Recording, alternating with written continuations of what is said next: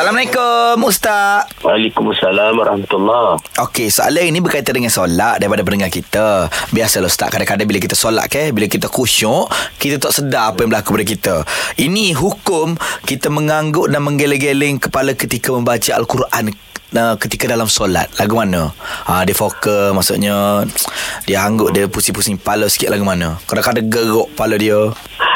Okey dia ni dia pernah juga kadang kita tengok dia setengah orang dia baca la ilaha illallah. Hmm. sama ada di imam ke ataupun di makmum sebelum kita telan-telan kepala di punta-punta nak ambil kefatihah tu kan. Hmm. itu belum lagi sebutan dia agak apa dia agak keras.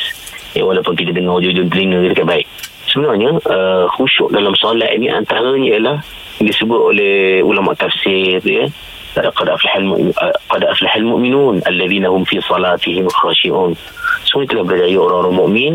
Antara sifat orang yang berjaya ni mereka khusyuk dalam solat. Maka khusyuk dalam solat ni antara ni dari sudut fizikal pergerakan kita tarkul habas. Benda meninggalkan uh, benda yang sia-sia.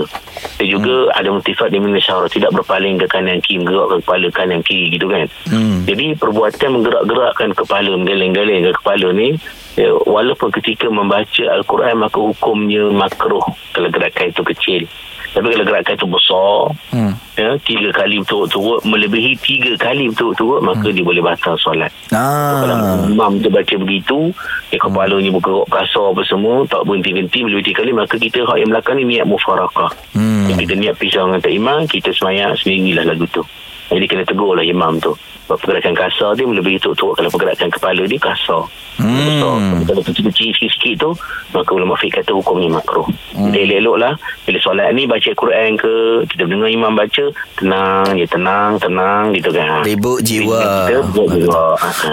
Baik Ustaz, terima kasih banyak. Info yang bagus untuk pendengar semua.